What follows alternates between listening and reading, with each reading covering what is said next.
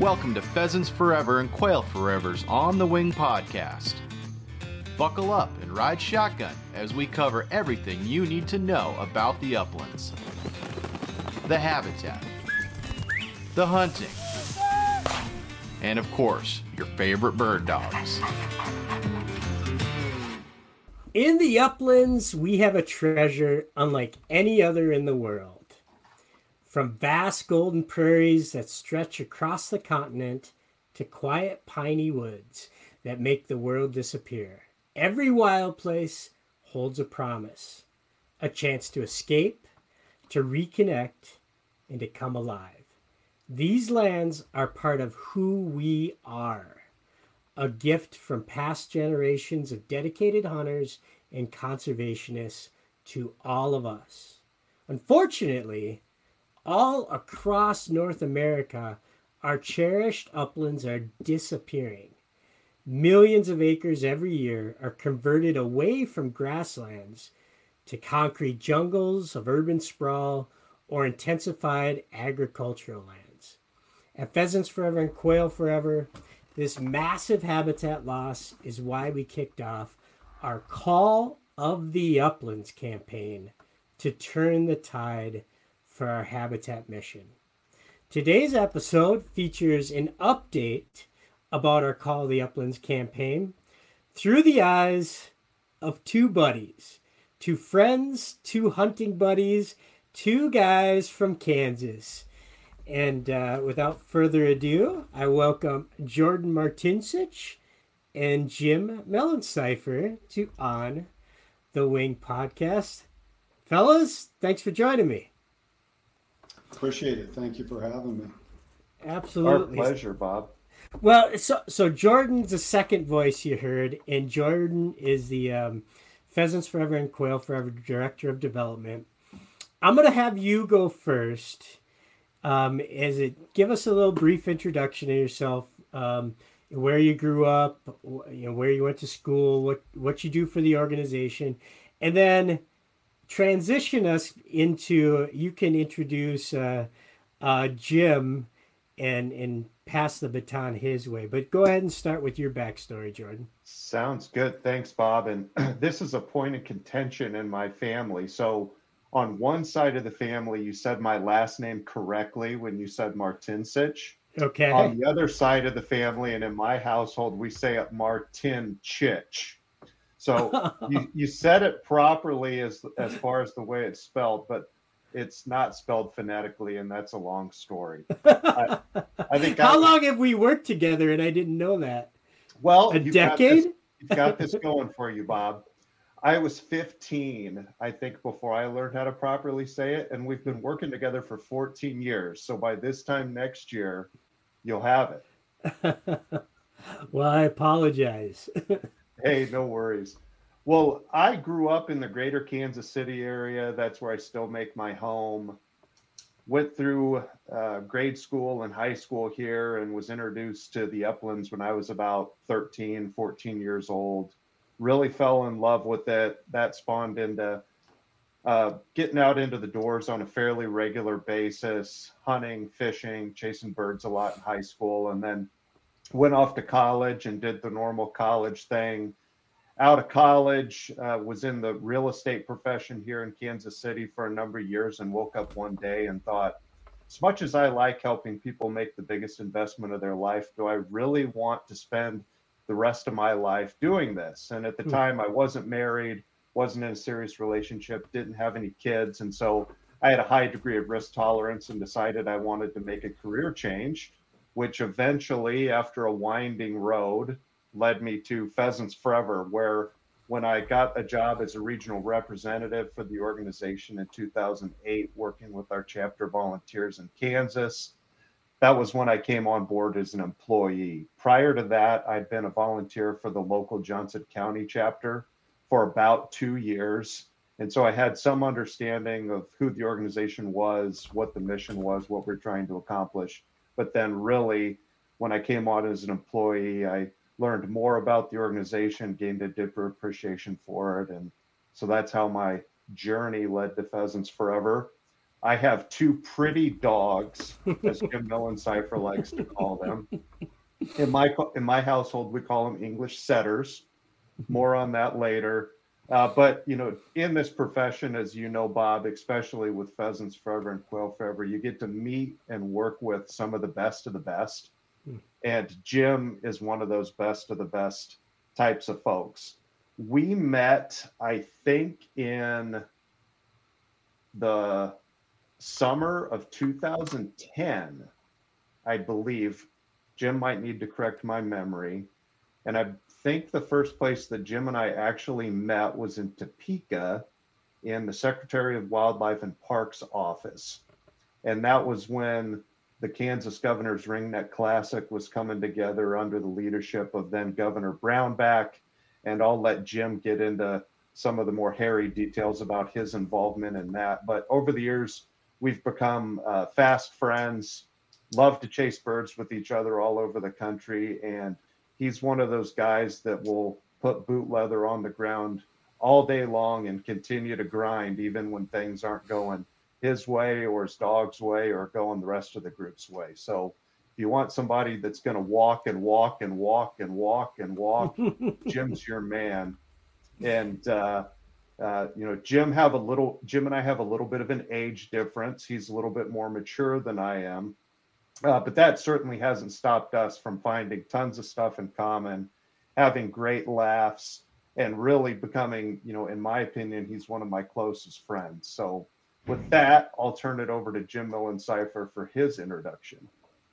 You're you're too kind. I, I, I appreciate that. I, I will I will say that the the fact that our age is is a bit different um, is something that's that's not unusual for me most of my friends that I hunt with are quite a bit younger, um, and it's it's probably a result of the way that we hunt. Um, I do have some some buddies that that are actually a little bit older than I am that hunt just as hard as I do. But um, Jordan and I have become good friends mostly because um, although we have vastly different opinions of what good dog work means or what good dogs are, um, we, uh, we we have blended well from a hunting standpoint.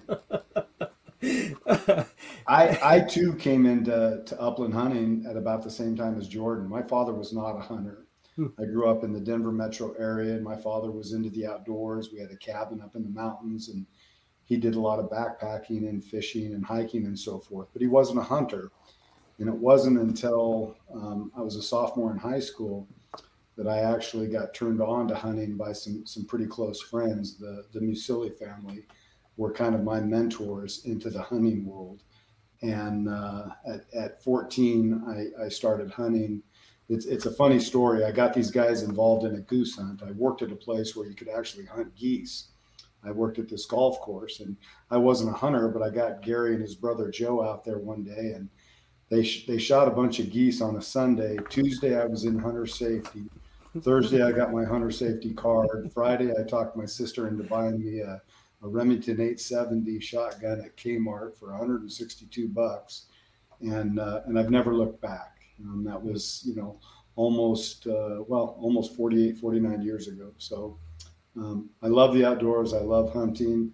I, I, I lived in the Front Range of Colorado until I was about 48. My wife and I relocated to Western Kansas at that point in time. I've been involved in the, the restaurant and hospitality business, truck stops, hotels, and so forth. And so Western Kansas was a was a perfect opportunity for me, both for a, a career standpoint for the for the last you know 10 or 15 years of my professional life, but it's also an ideal area if you're into the uplands and you're into hunting, and you want uh, you want to be able to access um, you know great pheasant, quail, uh, prairie chicken, grouse hunting. You can get just about anywhere quickly. Um, so we relocated to Western Kansas in, in 2008, and it was shortly after that that I got involved in the in the Kansas Governor's Ringneck Classic, and and as Jordan mentioned, that's where we first met, and that's where the relationship began. So I want to talk about the the Ringneck Classic because that's part of the story here, but um, ask you a couple of questions. The the age difference, you know, that's something that as Jordan's bringing it up, I'm like, well, that's sort of an awkward thing to bring up, but the, then you know the the the reality is, Jim, I, and I get to hunt with you last year. I think it was in January, and you are a bit of an anomaly. Not that you're old, but you are for a guy that um, um, I'm guessing is in his mid 60s thereabouts? Early 60s 62 early, okay. That i mean you you can walk with any 25 year old out there and you know all day long up and down and and that's that is sort of a um, unique trait that people that are hardcore upland bird hunters with their dogs there's a component there that keeps you healthy isn't there?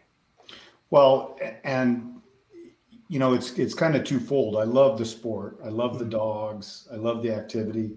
I'm a I'm I'm an old fry cook, right? I'm a food guy. I've been involved mm. in restaurants since I was 12 years old. So it's just an extension of, of of that, if you will. I mean, we eat wild game 95% of the time. So I love the activity and I love the dogs and I love the hunt. But I also you know think of it as a as a way to stay young. My mm-hmm. my father um, had pretty bad arthritis, and and the last ten or fifteen years of his life were pretty miserable because he couldn't do the things he wanted to do. Mm-hmm. So for me, it's as much as a, a, a, way to stay fit to ensure that I can continue doing it, if nothing else. And and and frankly, I love it. Yeah, I'm I'm right there with you. I'm a type one diabetic, which means that you know, I really have to maintain um, or watch what I eat and stay fit for heart health and it, you know not anything different than anybody else but it's always top of mind and what keeps me motivated to stay in good shape all year long. Is like i got to be ready to you know run with the dogs come september come october. And and you know that brings it brings me to the dogs. You know Jordan was bantering early about pretty dogs, which means you have ugly dogs. I, am an I'm an ugly dog guy. I was I was I was looking for for my first hunting dog in the early '90s, and uh, we were in in uh, Winter Park, Colorado. Uh, my wife and another couple, and we came out of a, a restaurant one December night, snowing, beautiful, you know, Christmas type scene and I saw the ugliest dog I'd ever seen um, mm. right outside the restaurant.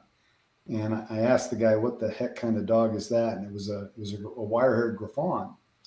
And I started doing research about Griffons and and learned that wire hair German wire hairs were probably a little bit more of established breed. And uh, in two, I'm sorry, in 1994, I got my first wire hair, and I've had uh, well, I've got five now, six, um, including a retired dog. Um, so I, I, had wire hairs when they weren't fashionable. Today you see them all all over the place. But in the mid '90s, most people didn't know what they were, um, mm. and and frankly, they do well in our environment, right? Mm-hmm. Um, I, I, like short hairs and I like Vizslas and some of the other pointing breeds, but um, Western Kansas can be brutal cold in December and January, whether it be wind chill or whether it be snow and so forth. So having a dog that that is a little bit more in tune to those kind of conditions, I think is has been good. The flip side is it can be tough in, in September, October when you're hunting grouse.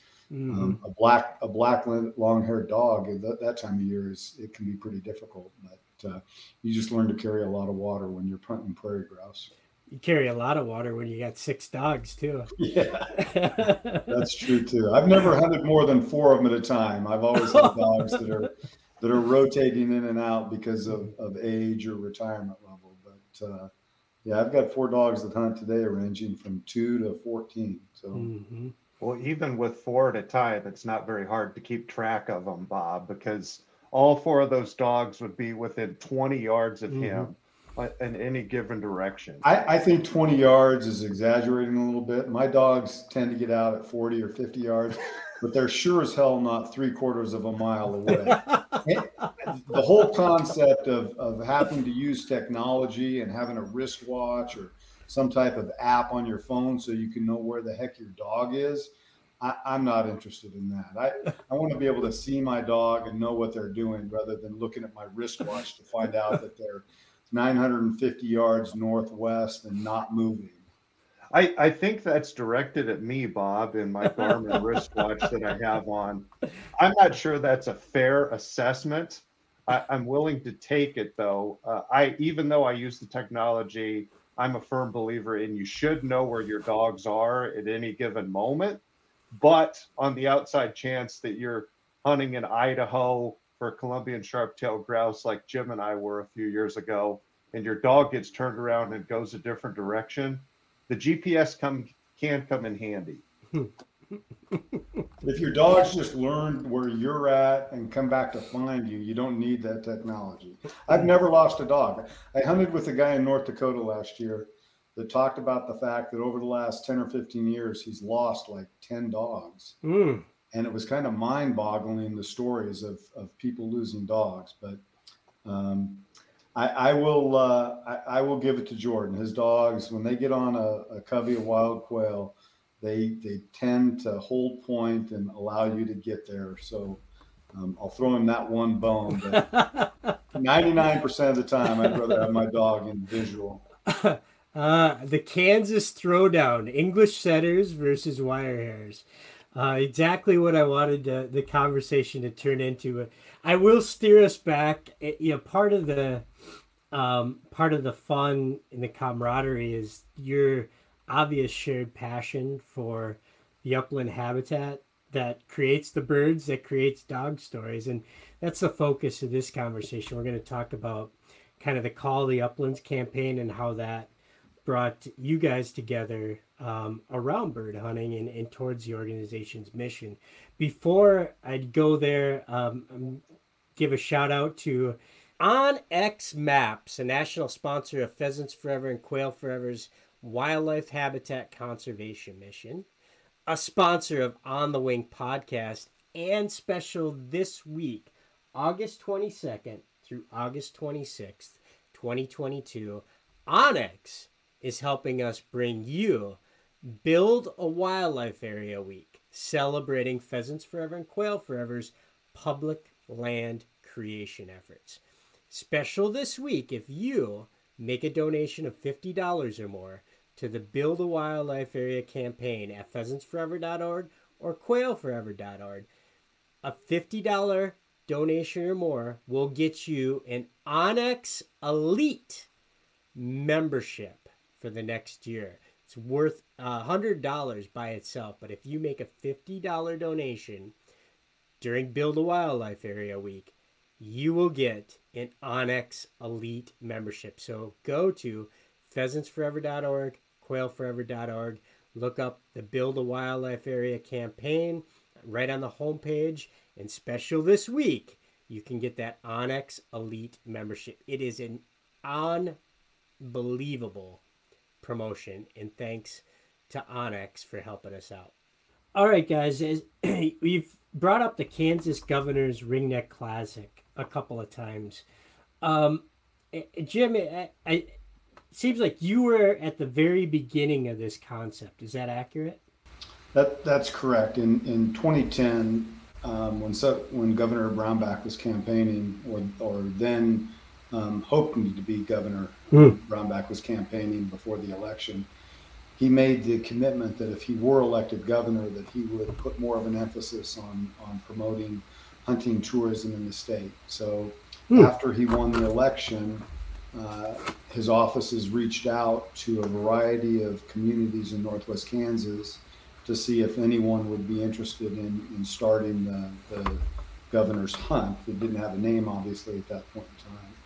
Um, but yes, I was uh, I was heavily involved in in trying to promote tourism, if you will, mm-hmm. in Western Kansas, having restaurants and hotels and truck stops that I was involved with. Obviously, um, that that uh, tourism component uh, for transient guest traffic in fall and winter is important. So I got involved in the uh, in the very beginning stages, and and now 12 years later, um, we'll have a hunt this November and it'll be our 12th hunt. And did you see that that you know that investment, at least from a political perspective, to focus more on hunting and tourism, was that noticed by voters in Kansas? Um, I don't know if it had any impact on voters. Um, I, I really believe that that that tourism and wildlife and habitat conservation is nonpartisan. Mm. And you know, we're now on our third governor during the, the 12-year history of the event, um, and we've had had governors from both both of the parties, and and I respect what they've done and continue to do for the state. But I really believe that that um, that supporting hunting tourism, which was was how the event originally started, was to, to promote hunting tourism. Mm-hmm. The wildlife habitat conservation component, you know, evolved. Um, but really, I kind of think that they're nonpartisan, and I don't know that they had a significant impact.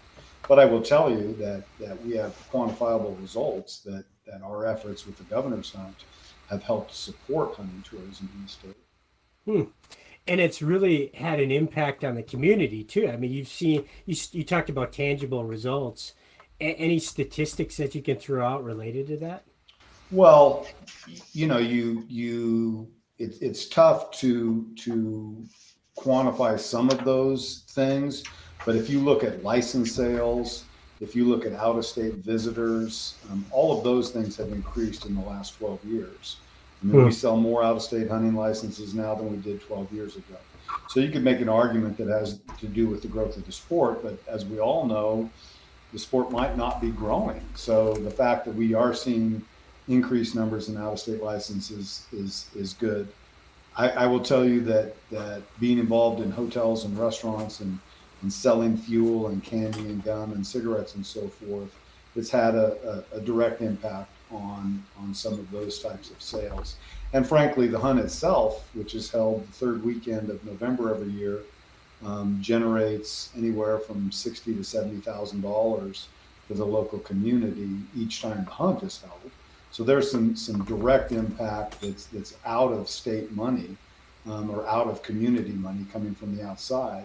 So there's direct impact initially, but but probably the, the most significant thing is, is the dollars that have been generated or raised that have gone on now to support wildlife and habitat conservation or getting new people involved in the shooting sports. When, when Sam originally proposed this concept, um, the idea was to promote hunting tourism, but we, we quickly found out that, that in order to get um, lasting sponsorship um, and and to create lasting credibility with this event that that the sponsors really didn't you know care about how much we were pushing hunting tourism in western kansas hmm. they wanted to know what we were doing to get new people involved in the sport new hunters new shooters and what we were doing to ensure that there was good public access and an opportunity for folks to continue and if if you think about it if there's if there's not good public access and there's not wild game to hunt, hunting tourism won't exist anyway.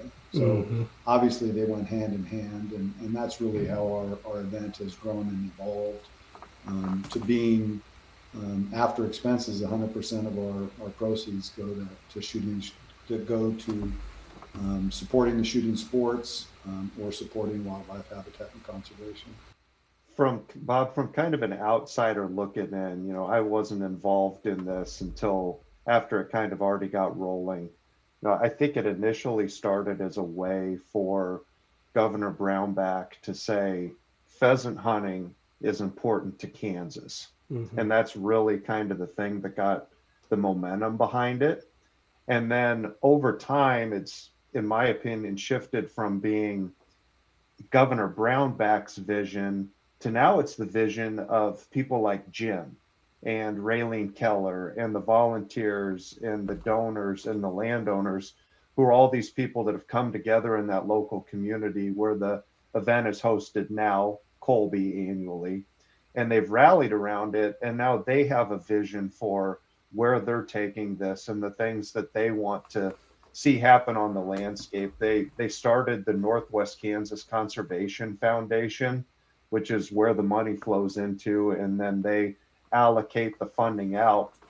And when Pheasants Forever got involved in it, initially it was, well, you know, we probably need to have Pheasants Forever involved in it because they're the national pheasant organization. And over time, it's turned into this great collaborative partnership where the Ringneck Classic is raising funds and then in turn donating them to Pheasants Forever or some of their other, other beneficiaries. And then we're applying those funds to that priority landscape. So mm-hmm. in Northwest Kansas, the Ringneck Classic has supported a number of our Build a Wildlife Area program projects. One of those is a thousand acres in Goodland or in, south of Goodland in Sherman County, which added to about a 2,500 acre habitat complex. And but that's in a part of the state where public land holdings are not very significant. And then, in addition to that, more recently, they've been supporting our Corners for Wildlife program, which is designed to enroll center irrigation pivot corners in good quality upland habitat and have those acres be open to public hunting. So they've really been not only emphasizing the need for public access in Northwest Kansas, but they're financially supporting it with the hard-earned dollars that they raise. And, when folks hear that, they think, well, that's that's pretty cool that it's going towards a build a wildlife area project for land acquisition or you know the corners program. In a you know i introduced this episode as kind of the call of the uplands um, episode an update.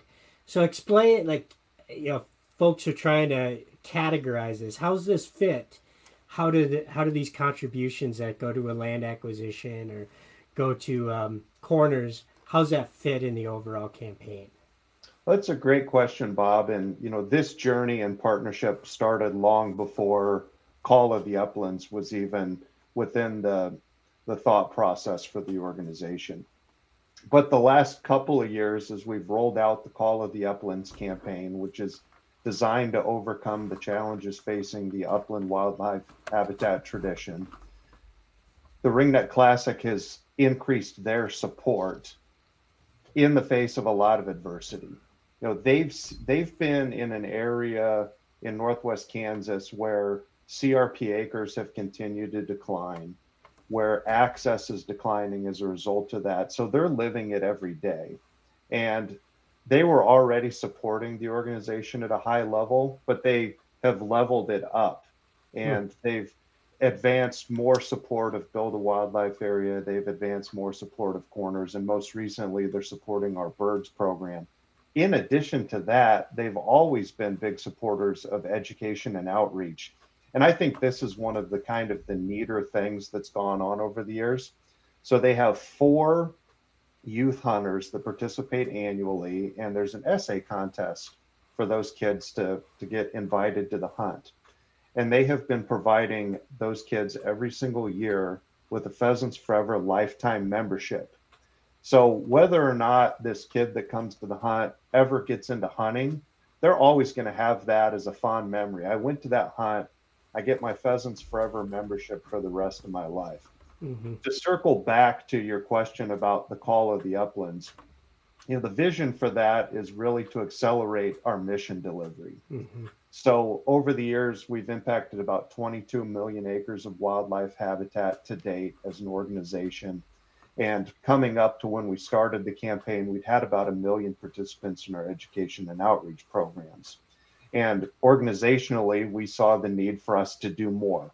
So for us to continue to grow our impact, to create a rally cry for the uplands. And that's what Call of the Uplands is all about. So it's a way for someone who has been engaged in the organization or loves the uplands to say, you know what, this is the time for me to do more. I think I can do more. I can volunteer. The Ringneck Classic, as an example, we can give more during the Call of the Uplands. Mm. And luckily, because we have so many people that are passionate and generous, it's been going well. Mm-hmm. And it's come at a time where we've needed it more than ever, especially with what's going on with CRP and the pressures being placed on that. You know, there's pretty cool stuff happening in Washington, D.C. right now as a result of a lot of hard work and energy, some of which was created by Call of the Uplands. And then organizationally, we're advancing a lot of new and innovative solutions. So, you know, as far as where we are right now in in the mission delivery of of that campaign and striving towards our nine million acres, I can say that we're doing really well, but mm-hmm. we still have a, a, good ways to go before we get this across the finish line. And in a lot of ways, this is just the beginning. Mm-hmm. You know, mm-hmm. so we've changed the way we're doing business. We're trying to do more than we ever have, and that's really what we need to strive to do as we progress into the future. And we need great partners and leaders like Jim Millensifer to participate in it. And you know, in addition to what the Ringneck Classic is doing, Jim's also a personal supporter of Pheasants Forever and Quail Forever. He's a life member. He's been an active Quail Forever member for a really long time. And when he gets the opportunity, he tells people about the organization, what it means to him and how we're making a difference for the uplands, not only in Northwest Kansas, but across the country. Yeah, go ahead, Jim. Yeah, I, I, I just want to add one thing that I, that I think is important to acknowledge. Um, first of all, I, I appreciate the, the nice comments, especially since most of the stuff Jordan says is derogatory in nature towards my we we couldn't host this hunt in Colby now. This will be the sixth year it's in Colby. Uh, the first five years it it rotated amongst other communities, but this will be the sixth year it's in Colby. But we couldn't host this event if it weren't for um, tremendous support from our landowners, hmm. tremendous support from volunteers, guys. You know, we have we have 15, 16 teams of six hunters every year um, that go out. So we're talking 85 to 90, 95 hunters that go out.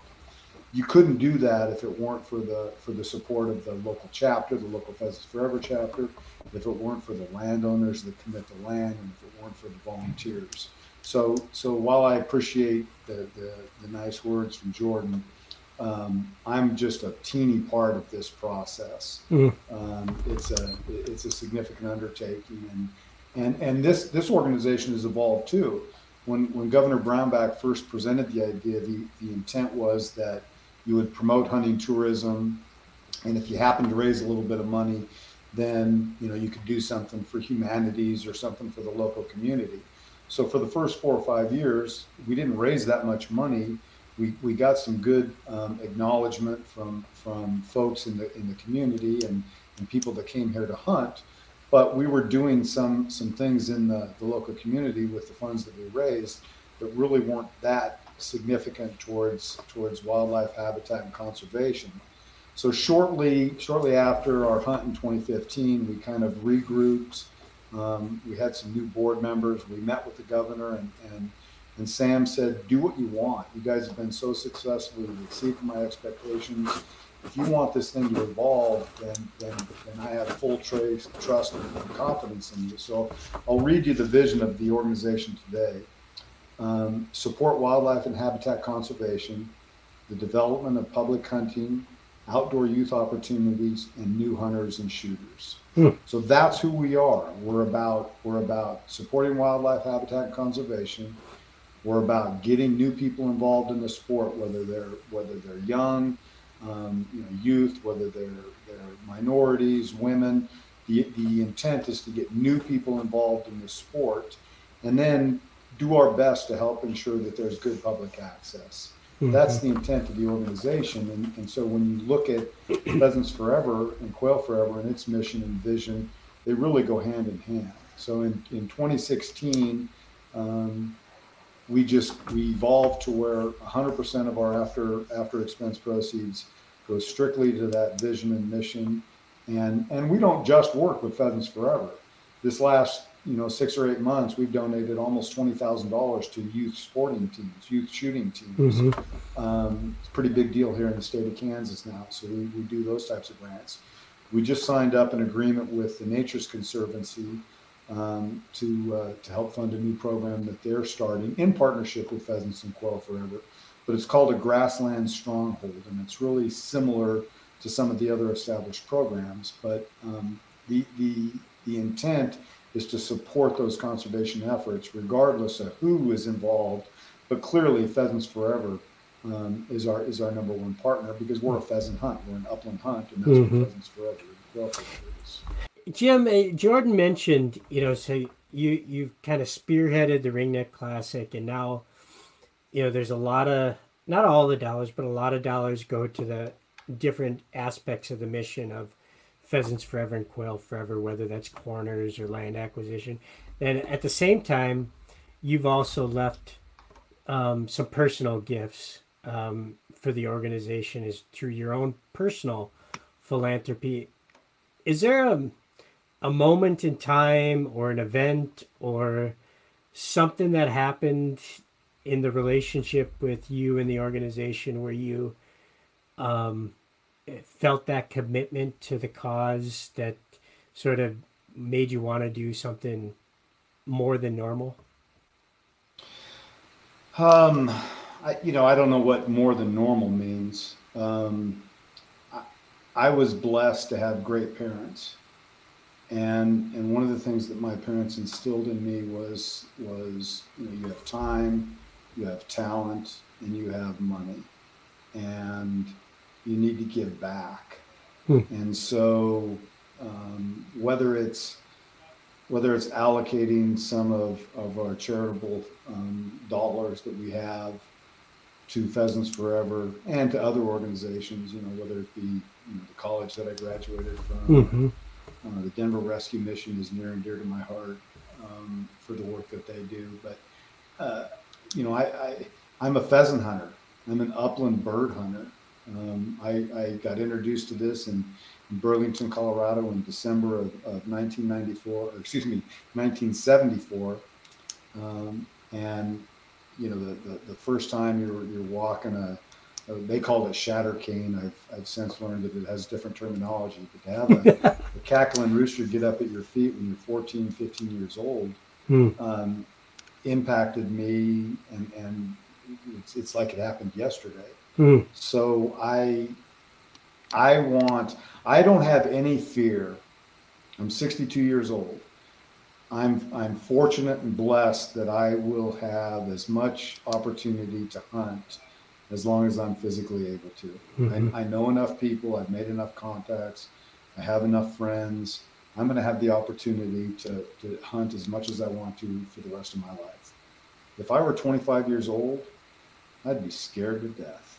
Hmm. If I were 25 years old and have the passion that I have to do what I do, I'd be scared to death about about the opportunity um, ahead.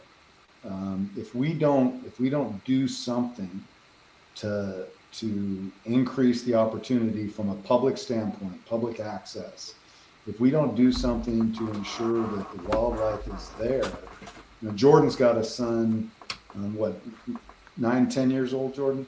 Ten. Ten. If I had a ten-year-old kid I, there's no way that his son is going to have the opportunities that Jordan has today unless something drastic changes in this environment. So that's what that's what impacts me. Um, I, I, love the opportunity. I love sharing the opportunity. You know, I, I get two or three calls, more than that. I'll bet I get eight or ten calls a year um, from people that, that are looking for prairie chickens or mm. sage grouse or ptarmigan something that's that's you know a little unusual. So people from the East Coast will have a bucket list, and they want to come out and shoot shoot uh, prairie chickens or you know whitetail ptarmigan in the mountains of Colorado. So I've, I've, I've I'm old enough that I've had the opportunity to do those things, and I I enjoy helping people. I maybe never met them until they contact me. But mm-hmm. if, if I have the opportunity, I'll take them out and help them, you know, hopefully become successful, at least introduce them to something else. I think that's important. But but ultimately, I guess the answer to your question is um, my, my parents instilled it in, in, in myself and my sister when we were young growing up that you got to give back. And this is really the only way that I know how. Hmm. Jim, you, you said something there a couple of different ways that struck me as interesting. So, you know, you said give of time, talent, and treasure a value set that your parents instilled in you. I think a lot of people are familiar with that concept of time, talent, treasure. But then when you got to talking about your generosity with taking people to into the outdoors, I think that's an extension of that. So you're giving your time to that individual you're giving your talent which you know you're a tremendous bird hunter you know lots about the sport you know even helping people learn how to become better at cooking the, the, the game that they harvest and then in a lot of ways you're given your treasure your treasure is these hunting spots these relationships and your willingness to take others who are interested in it out and put them in a position to be successful I think that's you know something that a lot of folks should think about as as we progress towards hunting season. You know, there are a lot of ways to give. One way to give is to take somebody out into the field who doesn't really know that much about it and help them get excited about it. And the more people that we get excited about it, the more relevant it's going to be. And hopefully that puts us all collectively in a position when when my son's 25 he's not scared to death that he's not going to be able to have a place to hunt. And I, I, just feel like a lot of us in the sport that have been around it for a while take that time, talent, and treasure a little bit for granted, and that we could be more generous with it. Hmm. Yeah, it's it's you know it's interesting. I I didn't understand. I grew up in the Front Range of Colorado City, um, hunted a lot, but but I didn't live in this type of environment until about 15 years ago when we relocated to Western Kansas. And I didn't understand the, the proprietary nature of a lot of people um, in, in these types of environments. And it's the same. I mean, I happen to live in Western Kansas, but it was it's it's the same when you're when you're down in in in uh, the public lands of, of Arizona hunting um, the desert quail. Mm-hmm. Um, people are secretive about about spots, and and and it's tougher to be secretive today with social media. But I have a different I have a different take on it. I hate looking at, at Facebook or any of the other um, you know systems and and seeing people or reading people talk about the fact that you know they drove 24 hours to Kansas and they hunted for four days on on uh, walk-in lands, and they saw three birds, and then they drove you know 24 hours back home. That that's like you know it, it pains me to see that.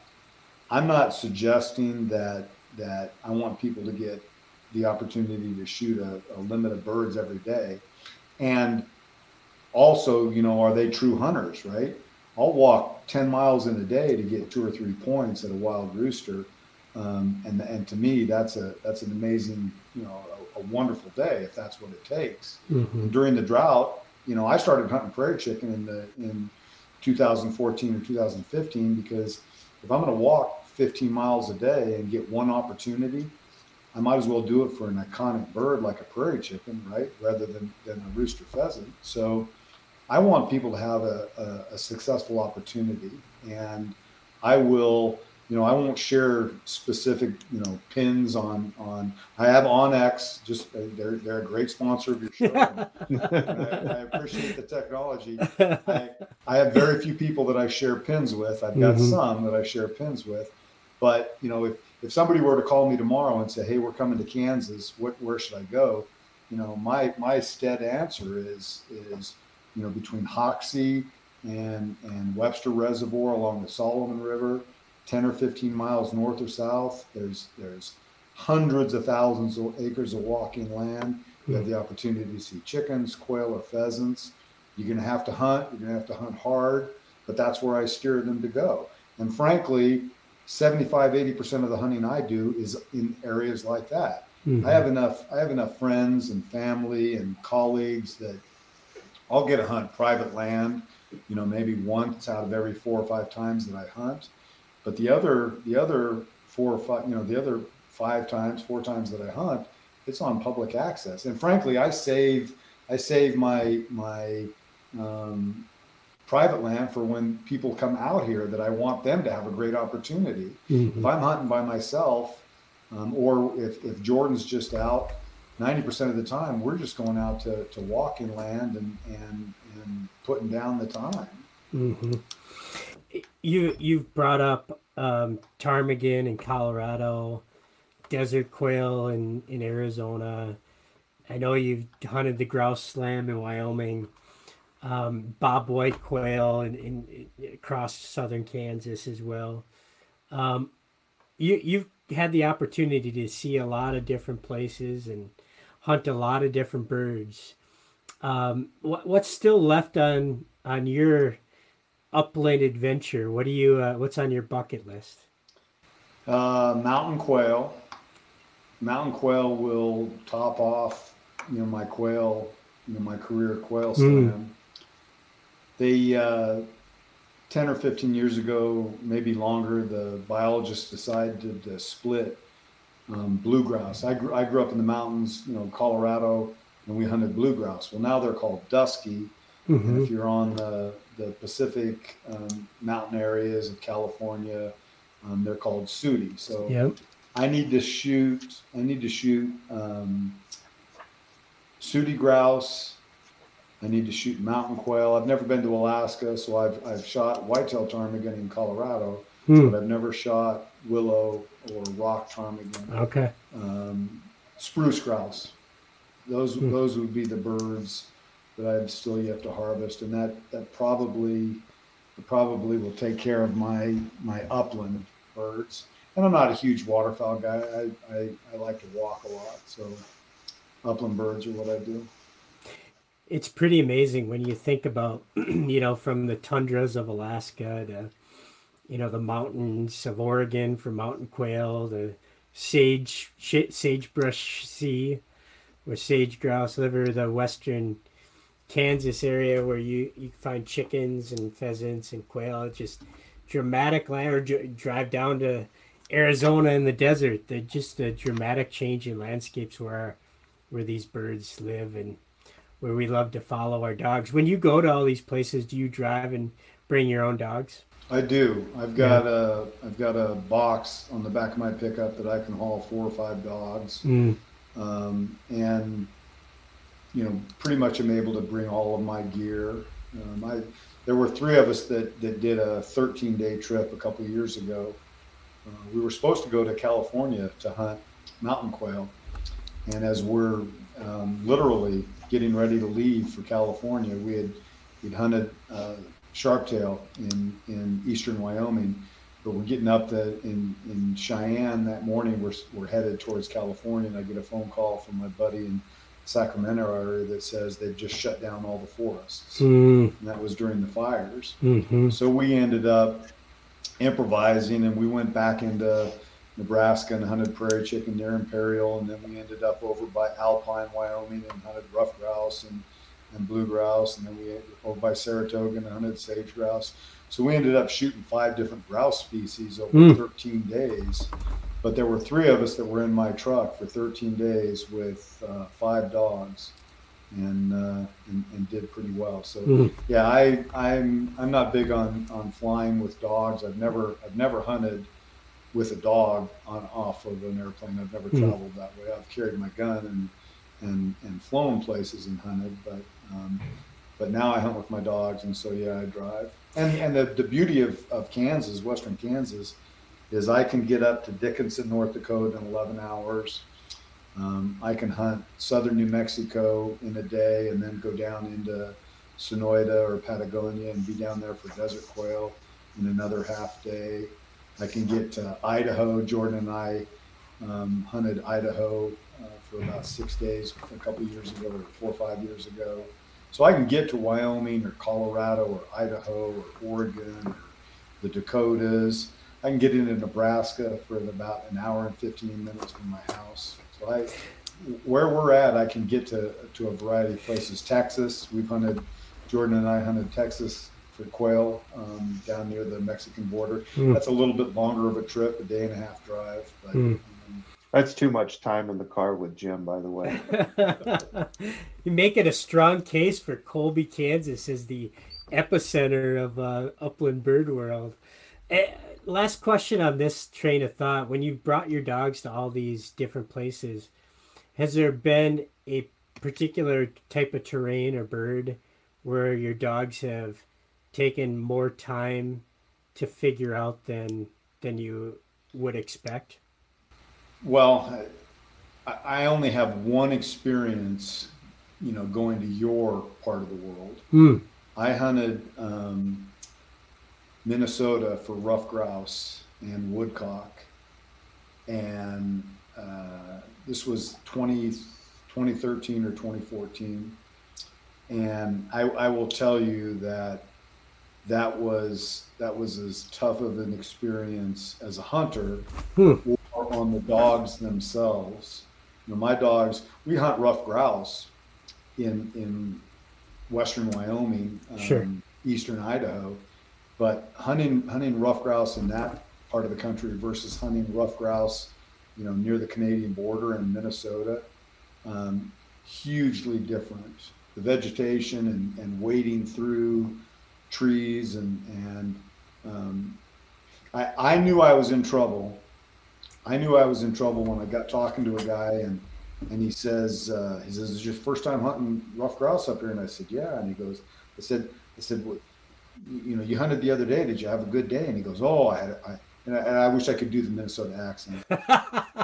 He said I, I had a great day. I said I, I heard 19 of them I said you you heard nine I heard 19 of them I said well did, did you see any he goes I saw three great day. I saw three. I said, Did you get a shot? He goes, I shot at one, but I didn't get him. But I had a great day. I heard 19 of them. I knew I was in trouble. Okay. I- a great I- day is hearing 19 flushes. I knew I was in trouble. And my poor dogs, they had no clue. My Hmm. poor dogs had no clue. I had a similar experience coming to the Northwoods, Bob, and I knew I was in trouble when I showed up and the guy who was leading the hunting, hunting party asked me if I had a compass. Mhm. And I looked at him and said, Why would I need a compass? Hmm. And he said, You're going to find out. I've got a spare. yeah, it's funny when I asked that question, I wasn't even thinking about the area of the you know the Great Lakes, Northwoods, uh, grouse country. I sort of take it for granted because that's what I grew up doing. I would, when I asked the question, I was thinking about driving to Mearns country, and my dogs had a hard time adapting to canyon hunting.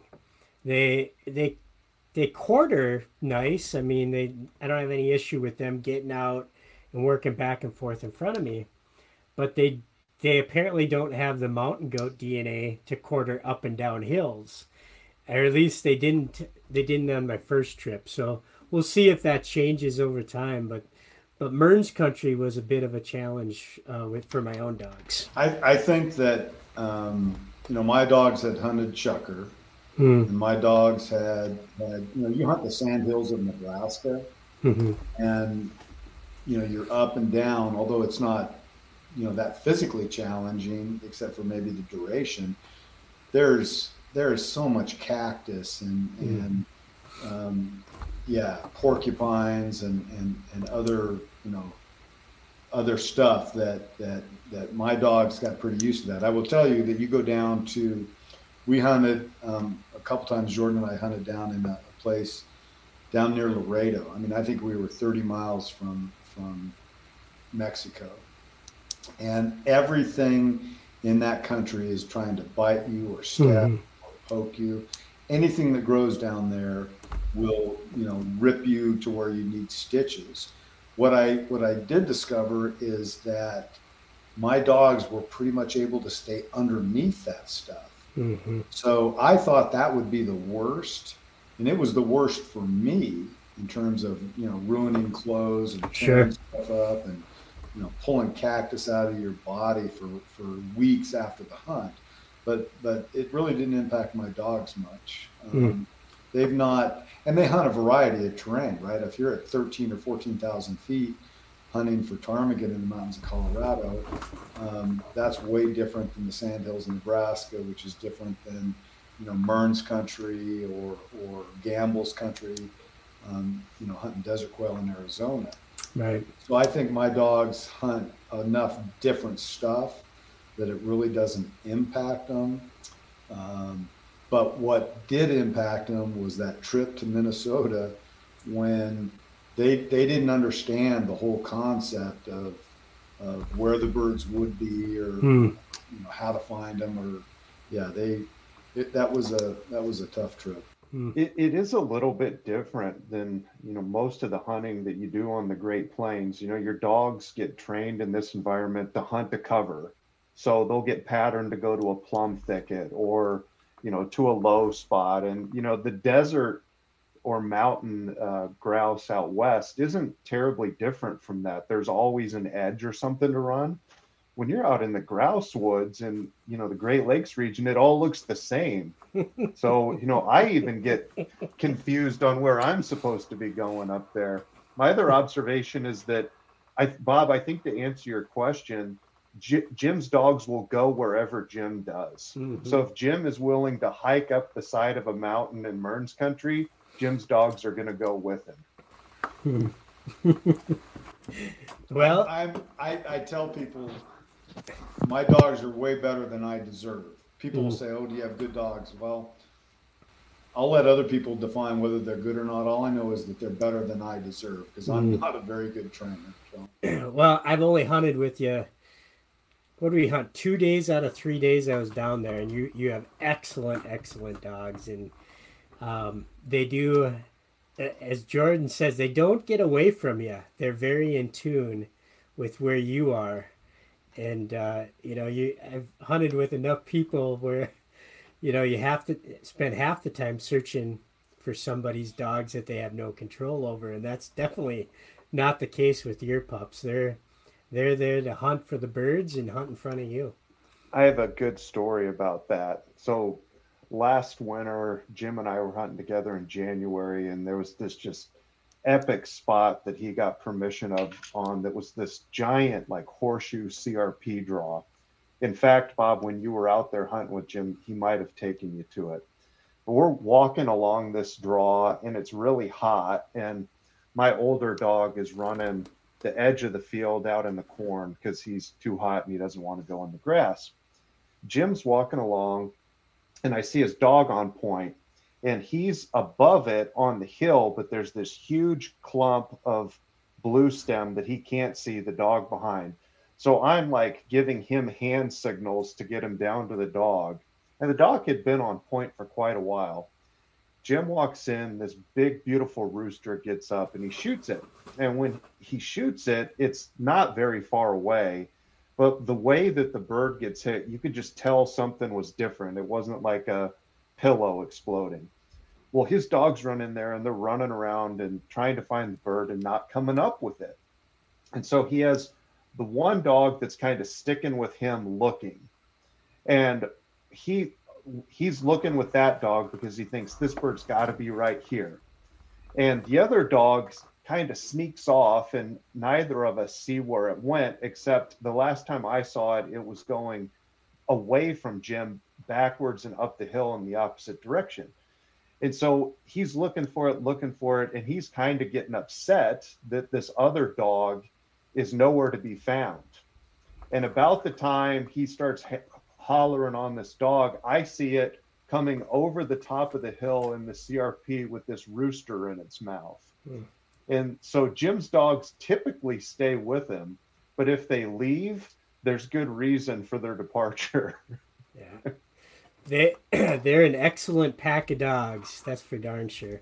Do you train them all yourself, Jim? I have, yes. Yeah. Yeah, you do a nice job. Well, like I said, they're better than I deserve. As we move towards um, closing thoughts, I want to circle back uh, for a moment about Call of the Uplands campaign, and um, to to a lot of people, the idea of being a part of a giant campaign like this is intimidating. Um, part of the reason for doing the, a podcast, kind of updating where we are and coming at this from a different perspective, is you know there's only so many people that can leave a giant check in a donation box or leave a monster property in their will. There's other ways that people can contribute to the uplands that they care so deeply about. A, a question for you both, and we can start with with uh, Jim because you've you've experienced this firsthand. Like, what would you tell somebody that wants to contribute, but maybe doesn't know exactly how to get involved? Well, you know, first of all, the organization is is very well established. So I don't care where you're at.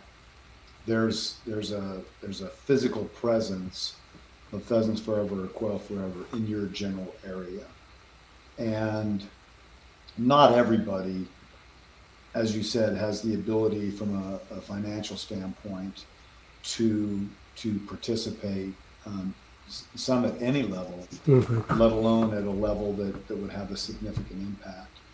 But what what's crazy important, and, and I'll use the governor's hunt again as an example. What's crazy important is is support and participation. We've we've raised a significant amount of money in the last you know 11 years, and um, we're very very proud of where that money's gone. But that money wouldn't have been raised if it weren't for the hundreds of volunteers from mm-hmm. Goodland, Kansas to, to Norton to Scott City to Oakley to Colby and everywhere in between. If it weren't for the, the hundreds of volunteers in those communities in Northwest Kansas, we wouldn't have accomplished what we've accomplished. If it weren't for the landowners that, that um, save the land, we, we have our hunt the second weekend of the season. And, and a lot of these landowners don't let anybody hunt at opening weekend, which mm. obviously is a tough deal, right? So if it, if it weren't for the for the volunteers, if it weren't for the landowners, if it weren't for the people that that help us set up our banquet, everybody's a volunteer. Nobody gets paid. If it weren't for all of those people playing the role that they play, uh, none of the revenue would have been generated. Hmm. So everybody has the opportunity. Everybody has some talent, right? I I, I, I tell Jordan that that you know it's time, talent, or treasury. Well, I'm short on funds. I don't have much talent, so I got time. Hmm. Um, everybody has time, and everybody can support in, in some fashion. And whether it's a, a, significant event or whether it's a small event, maybe it's just a, a, an opportunity to get you know some youth involved in the sport, right? Everybody has the ability to have an impact, and and so I would I would say that that that again with the with the, the network that Pheasants Forever and Quail Forever have. Um, and frankly, if you're not an uplands hunter, right, you should do it for the Rocky Mountain Elk Foundation, or you should mm. do it for the Mule Deer Foundation, or Delta Waterfowl. There's some amazing organizations that are out there. So if your if your passion is not upland birds, then by all means, you know, I'm not advocating people go um, support other organizations than PF that, that, that take care of you guys as families. Uh, but the point is, we all have the ability, even if it's a small way, to have an impact. Hundred percent. Yeah, yeah. this is about looking at the greater good, no matter what your passion is. If you like walleye, right, like get involved. Um, that's the key. Jordan, what what are your thoughts in this regard? Well, that was really well said, Jim, and I agree with all that. You know, when you think about the call of the uplands, as you've stated, Bob, it is kind of this big overarching aggressive vision for the future but there's lots of different ways to, that people can answer that call of the uplands you know as, as jim so eloquently stated you know get in the game and participate in some way. I mean it could be as simple as talking to someone every single day or setting a goal to talk to somebody every single day about pheasants forever and quail forever and why you're a member. Hmm. Of someone who may not have any perception of even what the organization does, just taking the time to share that knowledge and make it relevant to more people across the country, I think is something really simple that everyone can do. You know, obviously, we need more people supporting as members. You know, it's only $35 to be a member of Pheasants Forever or Quail Forever. And I was uh, in Scheels yesterday looking at ammunition prices, and it struck me that I, almost have to spend as much on a box of Prairie mm-hmm. Storm mm-hmm. these days as I do for a Pheasants Forever membership. And you know, you want to talk about a deal. You know, that box of shells might not last the opening weekend, but that Pheasants Forever membership is going to make a difference forever. It, it won't and, last you opening weekend. no, it won't. It won't. I knew that the, somebody was going to take a swing, and, and Jim got it in there. Uh, all right, as we round out uh, for closing thoughts, um, Jim, what, what's your put a help us put a bow on this? What what do you think about uh, his final thoughts for this episode? Well, it's it's uh, you know it's August what August 9th, August 10th. Mm-hmm. We're we're three weeks away from from the opener. I don't care whether you're a, a dove hunter or whether you're a grouse hunter, September 1st is kind of like a, uh, it's a holiday as far as I'm concerned. Um, it's been seven months of waiting or six and a half months of waiting. So I would I would just encourage people to to get out and enjoy the activity. Um, we we've got you know so much going on in this world that's crazy. Yeah, um, I, I think it's it's a wonderful opportunity to to embrace and enjoy the outdoors.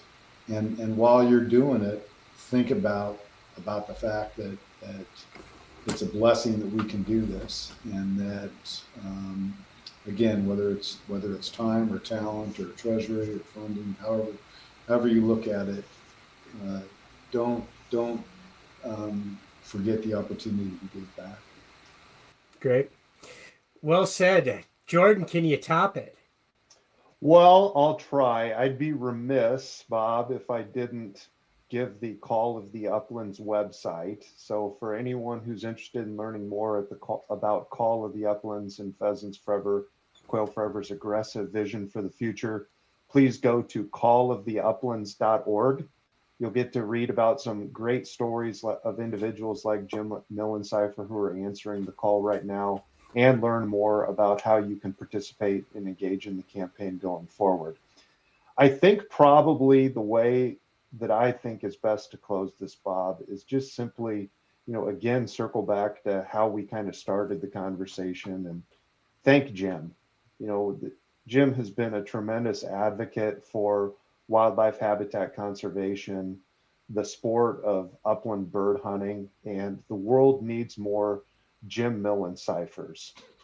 So find your inner Jim Millensifer, mm-hmm. answer the call, and try and do what you can when you can with what you have where you are to make a difference for the uplands yeah we talked a fair bit about you know the kansas ringneck classic and it starts with an idea i mean the organization started with an idea written in a newspaper article by dennis anderson you know there's eh, so much that just starts with one concept and a person that believes in a vision and puts in the time and uh, um, you know rallies folks around a cause that we all care about. So Jim, thank you so much for you know the Kansas Ringneck Classic, the commitment to the uplands, and be a part of Call the Uplands. Uh, I know you giggled when Jordan said we need more Jim Millensifers, but uh, there's a lot of truth. We need we need people with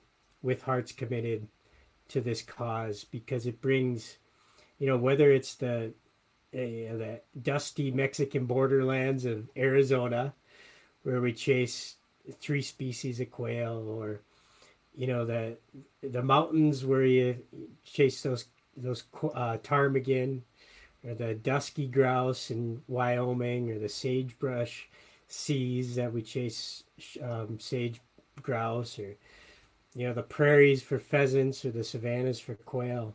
They bring us to some of the most beautiful places in the country, and um, it's our fastest disappearing ecosystems on the planet, and that's why we exist to help turn that tide.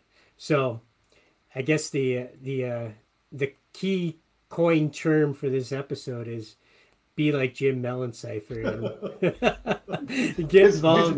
might not agree with that. All right, guys. Thank you very much for uh, listening to this episode. Uh, you can check out the Kansas Ringneck Classic at kansasringneckclassic.com. And as Jordan mentioned, calltheuplands.org. And um, you can find the Call of the Uplands information at pheasantsforever.org or quailforever.org. It's right on the homepage. And while you're there, make sure you either join, renew, or upgrade your membership because uh, we need you involved in wildlife habitat conservation. Thanks for listening to this episode of On the Wing podcast. I'm Bob St. Pierre reminding you to always follow the dog. Something good will rise. Thanks, folks.